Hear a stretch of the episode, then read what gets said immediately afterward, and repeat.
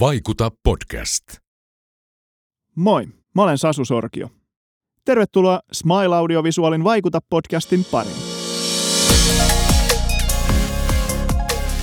Tässä podcastissa käsitellään tämän hetken puhutuimpia ilmiöitä ja teemoja yritysten, brändien ja viestinnän näkökulmasta. Mukana on vieraita laidasta laitaan ja pääsen kuulemaan mielenkiintoisia oppeja ja ajatuksia sekä sukeltamaan pintaa syvemmälle. Tämä on Vaikuta podcast. Vieraanani tässä podcastissa on Oona Kankkunen, joka on suosittu LinkedIn-vaikuttaja ja social sellingin puolesta puhuja. Oona toimii kasvuvalmentajana sekä social sellingin ja asiantuntijaviestinnän kouluttajana. Hän kertoo meille verkostojen rakentamisesta sekä arvoa tuottavasta sosiaalisesta myyntityöstä ja asiantuntijaviestinnästä.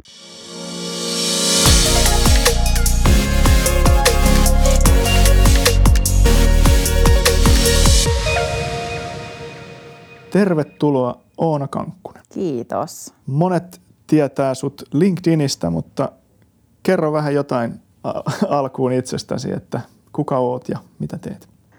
Joo, LinkedInistä varmasti monelle, monelle tuttu viimeisten muutaman vuoden aktiivisuuden tasolta, mutta tota, mä oon Kankkusen Oona ja yrittäjä, valmentaja.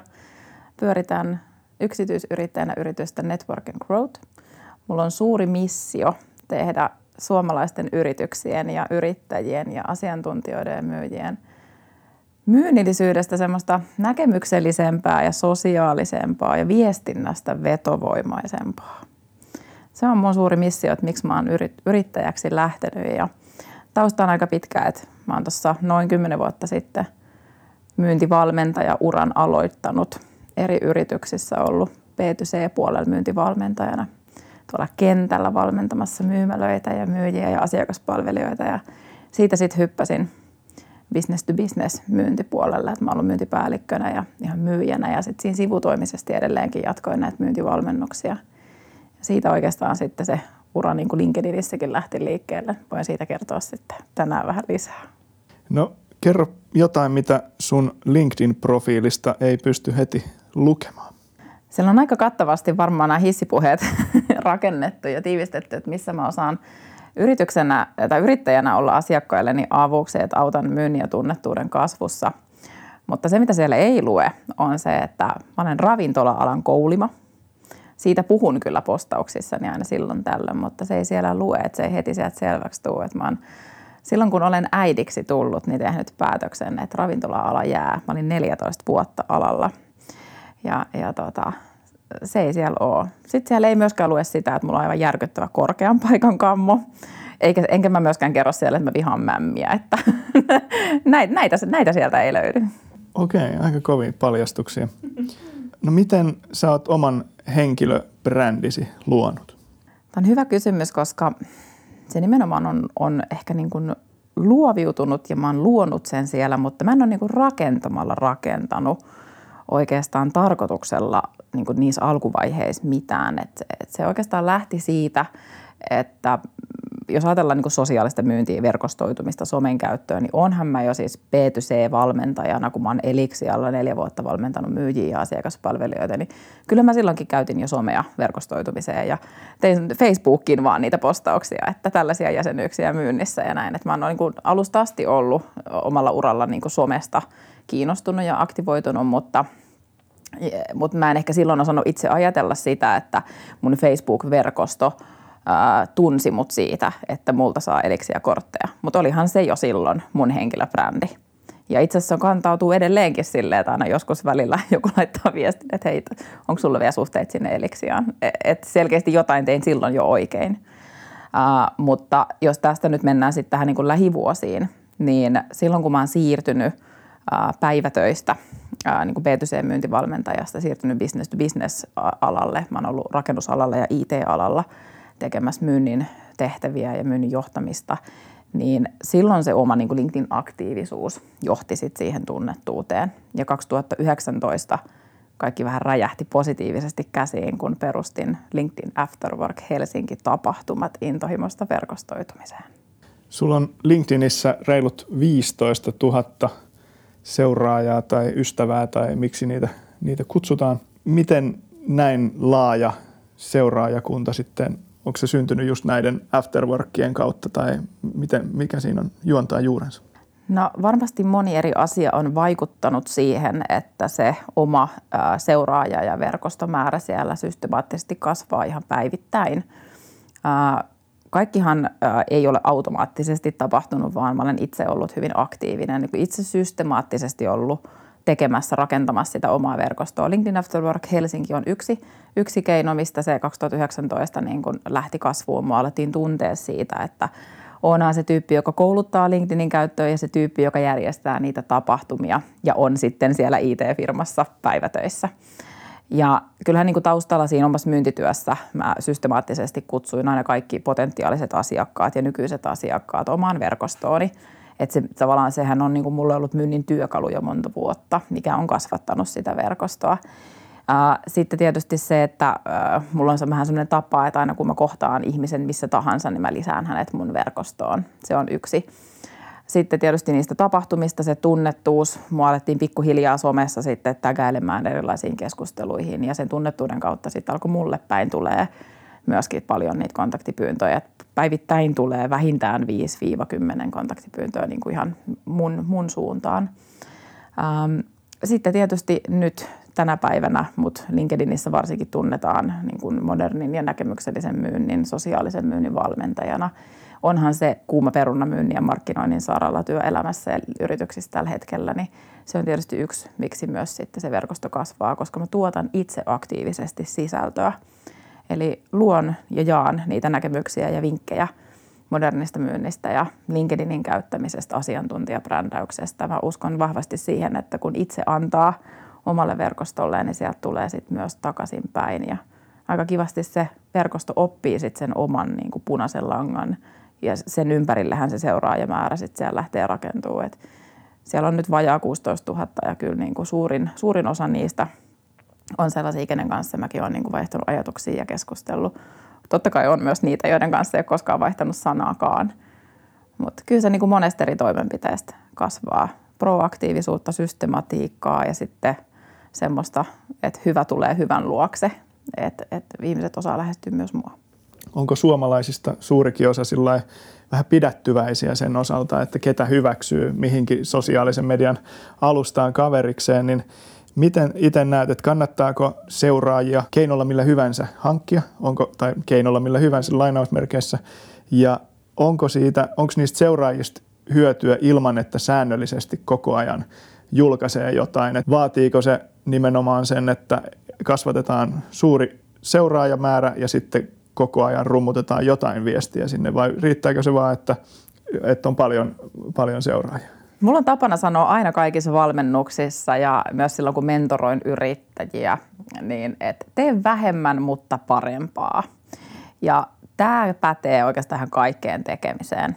Vähän, vähän kuin tämä klisee, että, että mene laatu äläkä määrä edellä. Et jos puhutaan ihan verkoston määrästä, niin hankin mieluummin 2000 relevanttia sitoutunutta seuraajaa kuin 20 000 sellaista, jotka ei ole oikeasti kiinnostuneita susta eikä sun palveluista eikä siitä, mitä sä teet ja sä et edes vuorovaikuta heidän kanssaan siellä verkostoissa. Miksi? Niin siksi, että hyvin todennäköisesti kuitenkin, jos tehdään asiantuntijabrändäystä tai social sellingia, niin onhan meillä jonkin näköinen liiketoiminnallinen tavoite varmasti siellä taustalla. Että sit jos se verkostossa ei ole niitä ihmisiä, jotka on kiinnostunut sun aiheesta, niin tuskin siellä on potentiaalisia asiakkaita tai sidosryhmien yhteistyökumppaneitakaan. Et se on tärkeää, ketkä siellä on siellä verkostossa. Ihan jos kikkaillaan algoritmienkin kanssa, niin algoritmithan rakastaa sitä, että sun kanssa vuorovaikutetaan ja, ja jos ei se sisältö kiinnosta sitä ihmistä, niin sitä vuorovaikutustahan ei tule. Mutta sitten taas sama hengenvetoon mä sanon aina, että, että investoi aikaa verkostopankin rakentamiseen. Se on kuitenkin your network is your net worth. Että kyllä me, niin me tarvitaan tänä päivän varsinkin verkostoja. Me etitään tietoa somessa, me etitään tukea ja, ja apua ostopäätöksiin somessa. Me, meille tulee joku juttu, mistä me halutaan lisätietoa, niin me googletetaan tai me mennään LinkedIniin tai Twitteriin seuraa uutisia ja niin edelleen. Et sitten taas, jos ei sulla ole niitä verkostoja, niin kyllä mä sanon, että sulta puuttuu aika kova niin taustavoima ja semmoinen, mihin tukeutua. Toinen on yhteisöt. kilpailu on kovaa, informaation määrä on ihan valtavaa, se kasvaa vaan koko ajan vuosi vuodelta. Niin mä uskon siihen, että me tullaan menee enemmän myös tämmöisiin ammattiryhmiin ja eri yhteisöihin eri alustoilla ja verkostoissa – niin kuin aktivoitumaan, koska sitten taas niissä on just ne aihepiirit, mitä me halutaan seurata ja kuunnella ja just ne samanhenkiset ihmiset, jotka on kiinnostuneita niistä samoista jutuista. Et tässä ehkä sellainen vinkki kaikille yrityksille ja yrittäjille, että jos sulla sun toimialalla niissä sun aihepiir- ammatillisissa aihepiireissä ei ole olemassa vielä esimerkiksi LinkedInissä suomalaista ammattiryhmää, niin perusta sellainen ja rakentaa siihen sit sitä omaa sitoutunutta seuraaja, seuraajaryhmää, yhteisöä. Miten, jos ajatellaan itse on aika pidättyväinen sosiaalisen median käyttäjä, että luen kyllä mitä muut kirjoittaa, mutta tota, en, ole, en ole kauhean innokas ikinä, ikinä julkaisemaan, niin, niin tota, onko ainoa keino se, että on sitten suunapäänä siellä somessa vai voiko social sellingia tehdä muilla keinoilla? No ensinnäkin sä toimit niin kuin 90 prosenttia suomalaisista LinkedIn-käyttäjistä ja yleisestikin sitähän me somessa eniten tehdään, että me kulutetaan tietoa – Jos halutaan onnistua sosiaalisessa myynnissä, niin paras tapa onnistua on toki tehdä sitä sisältöä myöskin. Mutta aika moni ajattelee ehkä social sellingin niin, että se on vaan sitä markkinointia ja näkyvyyttä ja höpö, höpö postailua ja pitäisi olla sisällön tuottaja, jotta voi onnistua. Niin tässä vaiheessa minulla on pakko korostaa sitä, että, että ei ole pakko – eikä varsinkaan määrä edellä. Se ei mene niin, että se kuka huutaa koviten onnistuu. Et social sellingin, jos mietitään ihan niin prosesseja, tekniikoita, että miten sä voit vaikka myyjänä integroida LinkedInistä sun työkalun sun myyntiprosessiin, niin siellä on paljon tärkeitä toimenpiteitä, mitä tapahtuu vähän niin kuin konepellin alla, mitä kukaan ei näe julkisesti. Jos me ajatellaan sitä sanaa social ja selling – niin se social on se sun, mitä tapahtuu sosiaalisesti ja julkisesti siellä fiidissä. Sä, ne on ne sun sisällöt ja se, että sä keskustelet ja kommentoit, kommentoit ja osallistut keskusteluihin. Se selling-osuus on sitten mun mielestä se, että me oikeasti tehdään niitä toimenpiteitä, mistä meidän on mahdollisuus saada kaupallista hyötyä. Että me oikeasti proaktiivisesti kontaktoidaan niitä oikeita päättäjiä – tehdään sosiaalista kuuntelua, käytetään hakukoneena sitä LinkedInia, hyödynnetään tietoa, mitä löydetään, verkostoidutaan, keskustellaan yksityisviesteissä, missä rakennetaan sitä suhdetta, syvennetään suhteita ja puukataan tapaamisia. Et nämä on kaksi asiaa, mitkä on hyvä ihan niin kuin eritellä myös itselleen et, et, ja sitten valita se oma hyvä tapa tehdä.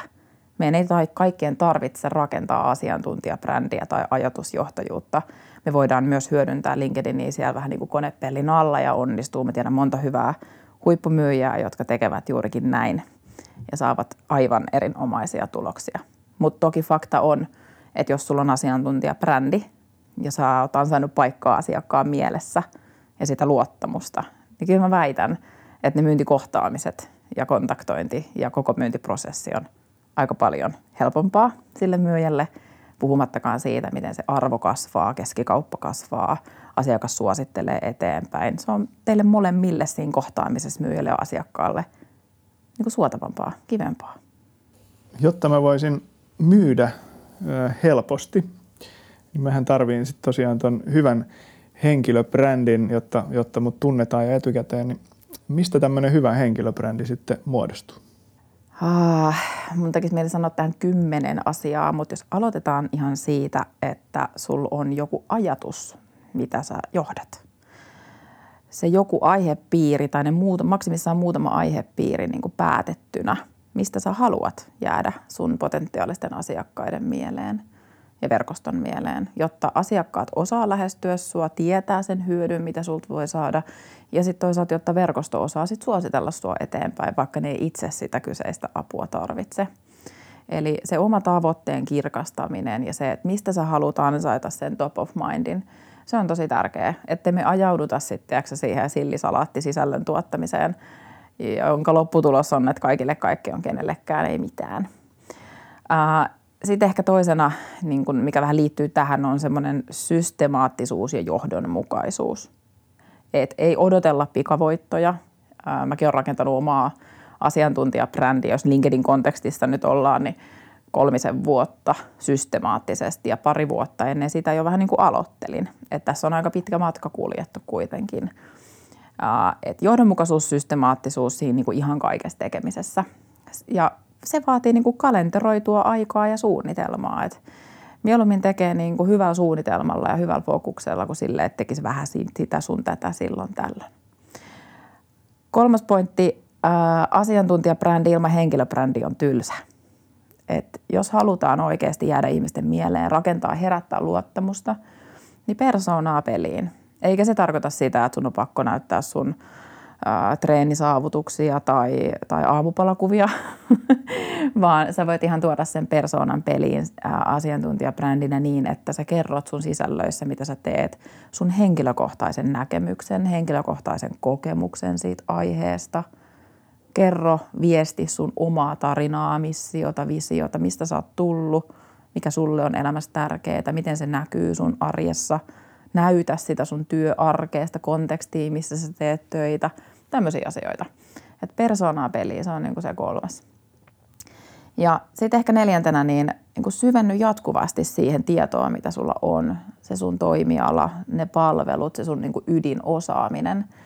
Koska ideahan on se, että sua ajatellaan asiantuntijana, joka opettaa ja kertoo jotain sellaista, mitä mä en vielä osaa niin hyvin tai mä en tiedä siitä. Eli sähän oot niin kuin tavallaan suunnan näyttäjä, edustat jotain sellaista tiettyä asiantuntijuutta, niin kyllä sitä niin kuin tietoa täytyy itsekin sit syventää.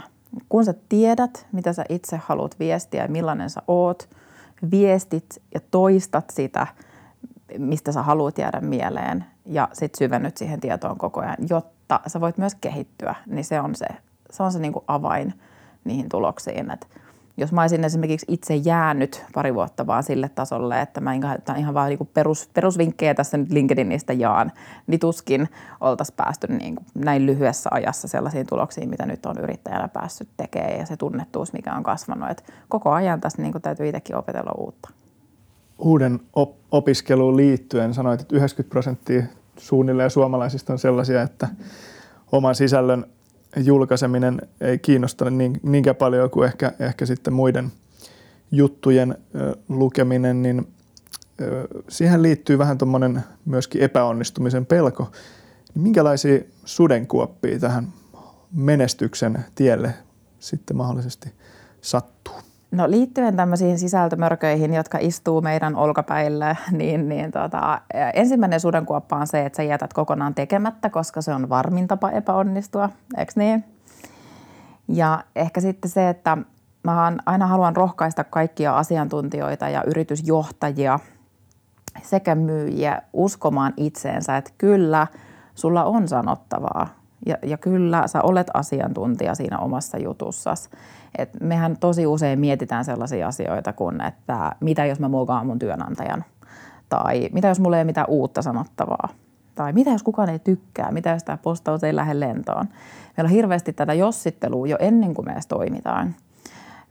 Rissasen Jussi, ystäväni Baronalta myyntijohtaja, sanoo aina hyvin, että vain lähdöt ratkaisee. niin, tota, juuri näin. Eli, eli paina vaan rohkeasti sitä julkaisen nappia. Mikä on niin kuin pahin juttu, hei, mitä voi tapahtua. Ja sitten toisena, kun mulle tulee paljon viestejä LinkedInissä, että, että hei, että mä en uskalla postata, postata mun ensimmäistä postausta, niin anna mennä vaan. Kukaan ei tiedä, että se on sun ensimmäinen postaus, ellei sä itse kerro siitä. Ja sitten jos sä kerrot siinä postauksessa, että se on sun ensimmäinen postaus, niin mä väitän, että se resonoi aika paljon, koska aika monta on muutakin jännittää. Et niiden pelkojen kai ei olla yksin, ne vaan täytyy rohkeasti ravistella ja ne ravistellaan ihan tekemällä. Sä oot myös tämmöisestä niin kuin henkilöbrändin hakukoneoptimoinnista pitänyt luentotyyppisiä koulutuksia, niin miten sä näet, että miten voin tehdä itseni näkyväksi somessa? Joo, se on, äh, mä vedin tosi viime vuoden puolella LinkedIn liveä nimeltään Kasvulive. Kasvulive on nyt pienellä tauolla. en ole yksinkertaisesti tänä vuonna ehtinyt vielä starttaamaan, mutta joo, mulla oli siinä siis hakukoneoptimointi asiantuntija mukana ja me yhdessä sparrattiin ja mietittiin sitä, että, että voiko henkilöbrändiä hakukone optimoida. Ja jos, mä en ole hakukoneoptimoinnin asiantuntija, mutta jos puhutaan tästä näkyvyydestä, niin muutama vinkki siihen on se, että – osaisi ja ymmärtäisi linkittää niitä asioita keskenään ja, ja ansaita sitä ilmatilaa niistä tietyistä aihetunnisteista, eli ihan niin kuin hashtageistakin.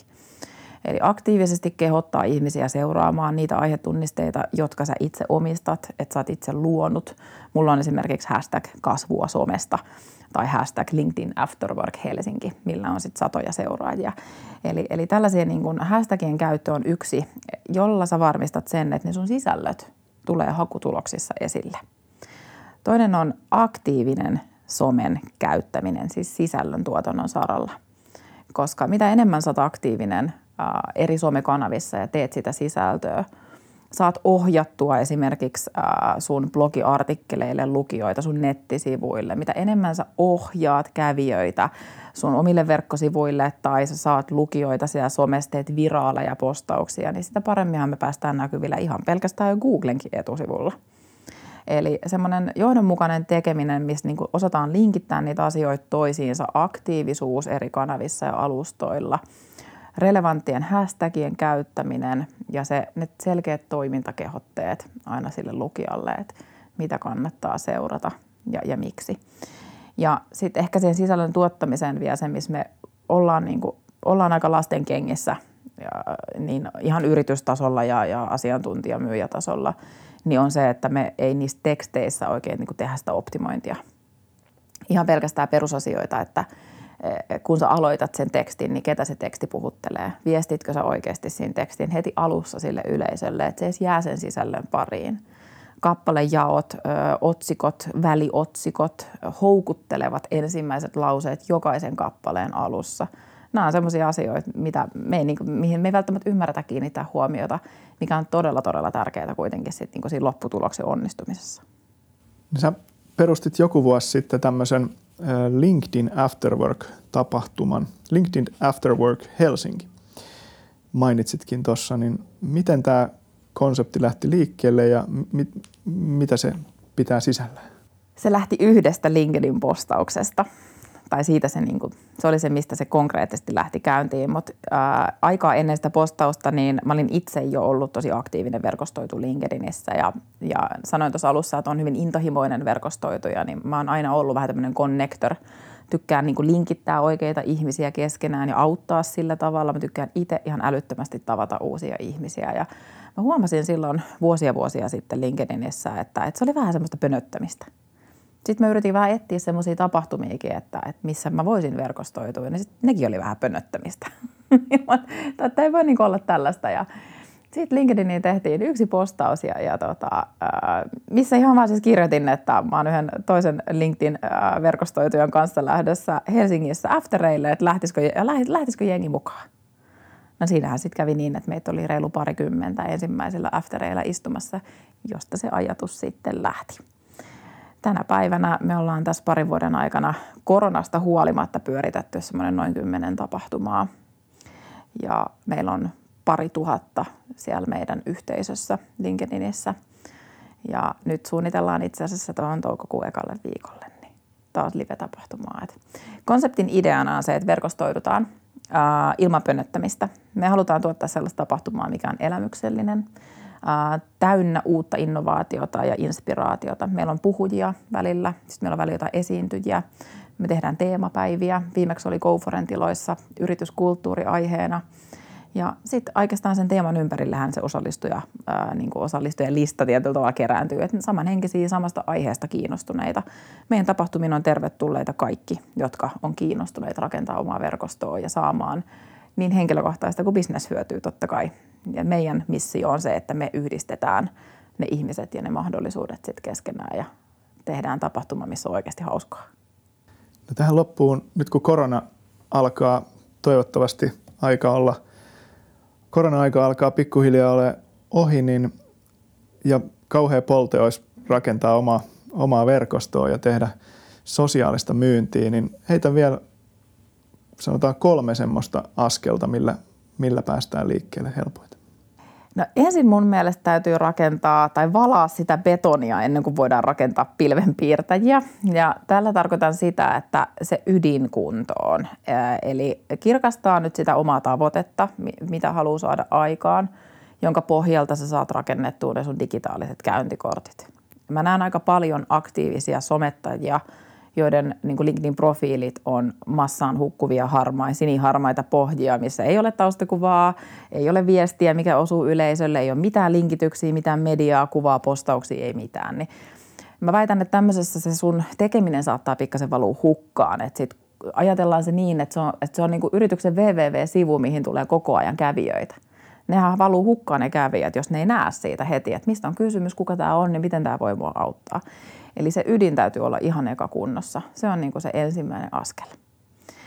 Toinen on sitten äh, tutustua tietysti siihen, että miten juuri sinä henkilökohtaisesti voisit niitä social sellingin toimenpiteitä tehdä. Että mistä sisällöistä sä haluaisit napata kiinni, mikä on sulle helpoimmista aloittaa, mitkä ne on ne aihepiirit, mistä sä haluat sitä sisältöä tehdä, missä muodossa. Vähän semmoista pientä suunnitelmaa sinne pohjalle – ja sitten se vaan se systemaattinen verkoston kasvattaminen. Ja tosi hyvä strategia on hei aloittaa ihan osallistumalla keskusteluihin itse.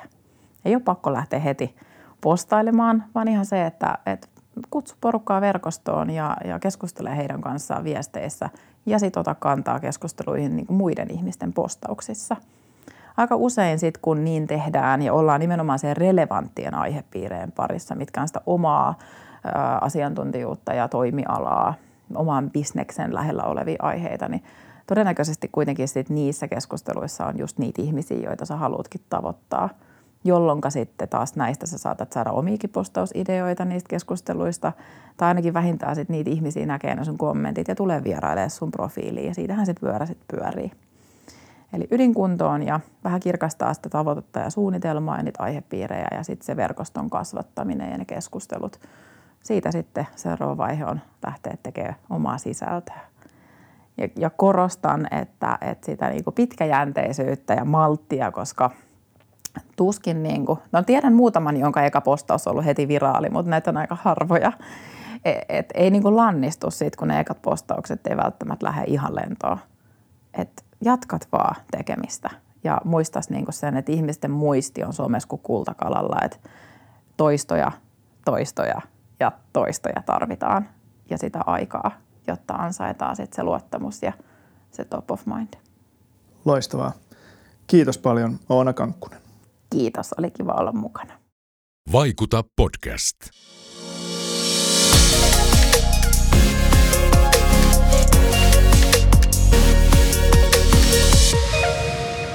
Vaikuta podcastin sinulle tarjosi Smile Audiovisual.